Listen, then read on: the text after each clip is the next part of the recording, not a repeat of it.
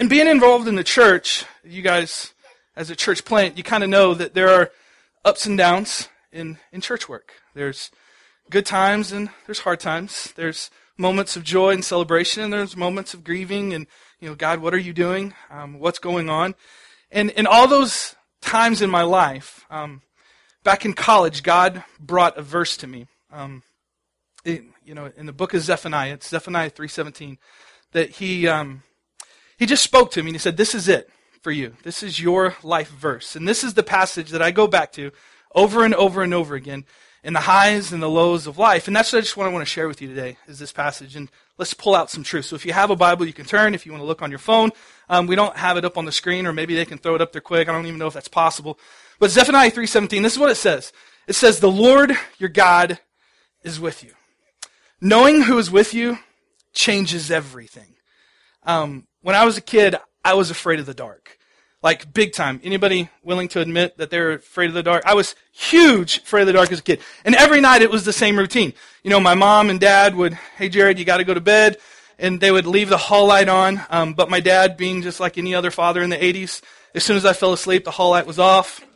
The door was shut and you're on your own.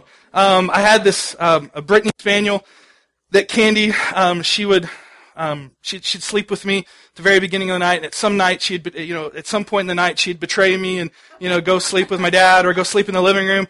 And so I'd wake up in the middle of the night absolutely terrified. My brother would just torture me with making me watch scary stories. I have an older brother.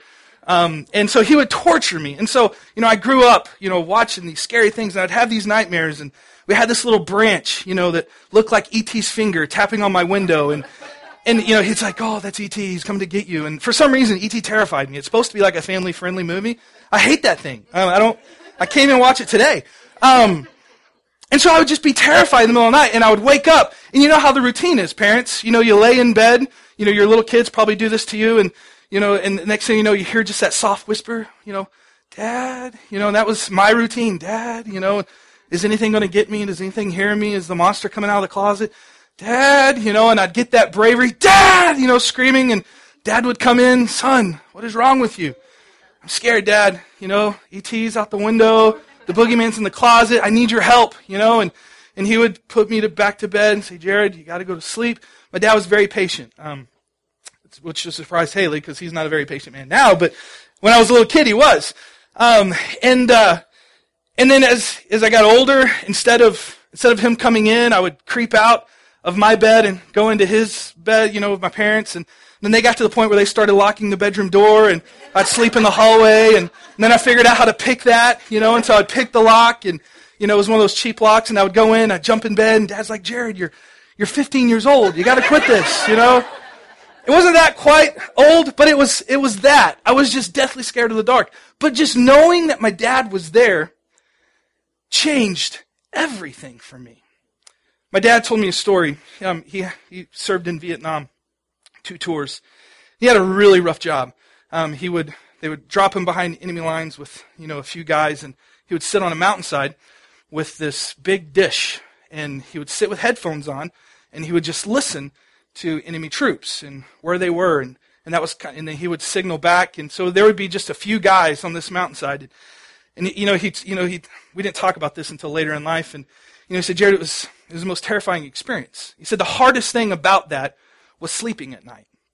You know, because you would just, you would be in the middle of the forest, you know, or rainforest or whatever it is, and you're surrounded by every person that wants to take your life, and it's pitch black outside. You know, if you've ever been in a cave, you know, he said when the clouds were out and the sun, you know, and the stars were covered, you know, you could hold your hand in front of your face, and you just couldn't see it. And so, and to try to sleep that way, you know, he said the big fear was is that when I would fall asleep, that, that I had this irrational fear that people would leave. You know, that my guys, something would happen and I would wake up and be alone. And so he said that him and one of his buddies devised a routine where they started sleeping on each other.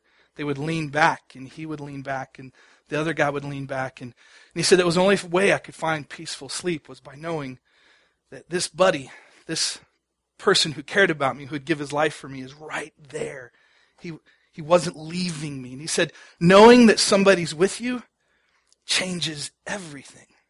And that's what the scripture says. The scripture says that the Lord your God is with you.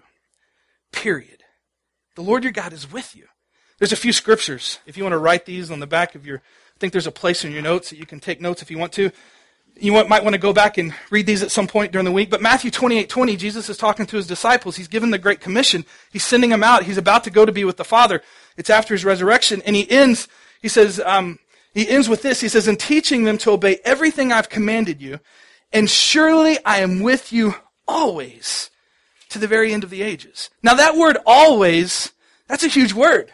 Joshua 1 9, um, he says, God, God tells Joshua, this is my command, be strong and courageous. Do not be afraid or discouraged, for the Lord your God is with you wherever you go. Deuteronomy 31 6, it says, Be strong and courageous. Do not be afraid or terrified because of them, for the Lord your God goes with you. He will never leave you, never forsake you. Hebrews 13 5, Never will I leave you. Never will I. That word never, those word always, it doesn't leave any room for God other than being by your side. So what's the problem? You know, because I'm sure there have been times in this journey that you've said, God, where are you?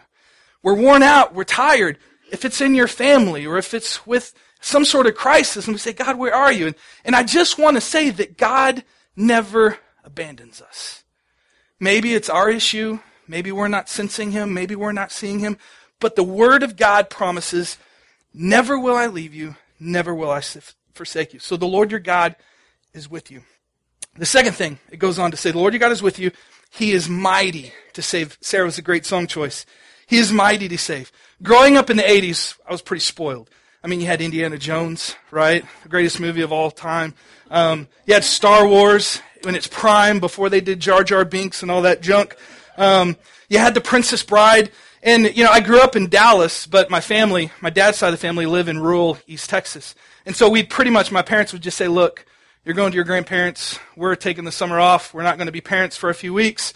You go and and you know just run amok and that's what we would do we would get out there and we'd put stick in our hands and you know and we were fighting and you know in, in each other we would my, my grandparents had this weird idea to give us whips you know and so we would pretend we were indiana jones and we were grabbing limbs and trying to swing across you know at like 10 or 12 and we'd see how close we could pop each other without really popping each other it was a terrible idea for a 10 and 13 year old um, but guys guys are just geared up like that right?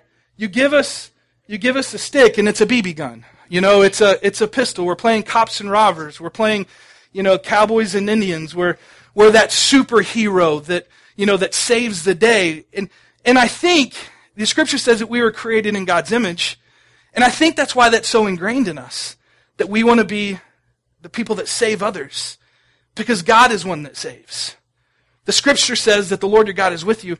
He is mighty to save. He just doesn't barely get it done. He just doesn't swoop in at like the last minute nick of time. But that word mighty, it's just like there's nothing that can hold back the saving grace of God. There's nothing that can interfere with his saving grace in our lives. Period. Romans 8, 35 and 39 says, Who shall separate us from the love of Christ? Shall trouble or hardship or persecution or famine or nakedness or danger or sword? As it's written, for your sake we face death all day long. We're considered as sheep to be slaughtered. It's my favorite part. No. In all these things, we're more than conquerors through him who loved us. For I am convinced that neither death nor life, neither angels nor demons, neither the present nor the future, nor any powers, neither height nor depth, nor anything else in all creation will be able to separate us from the love of God that is in Christ Jesus our Lord. Now, I don't think Paul left any room. He didn't leave any room for anything else to get in the way of the love of God in our lives. He is mighty to save. And you look throughout Scripture and you see it. God saved Noah from a flood, right? God saved Israel from Egypt and rescued them out. He, he rescued them from the desert and their wandering the surrounding invaders Daniel from a lion's den, David from Goliath, Shadrach, Meshach, and Abednego in the Old Testament from a fiery furnace. I just lost my earpiece. The disciples from mundane lives, Paul from his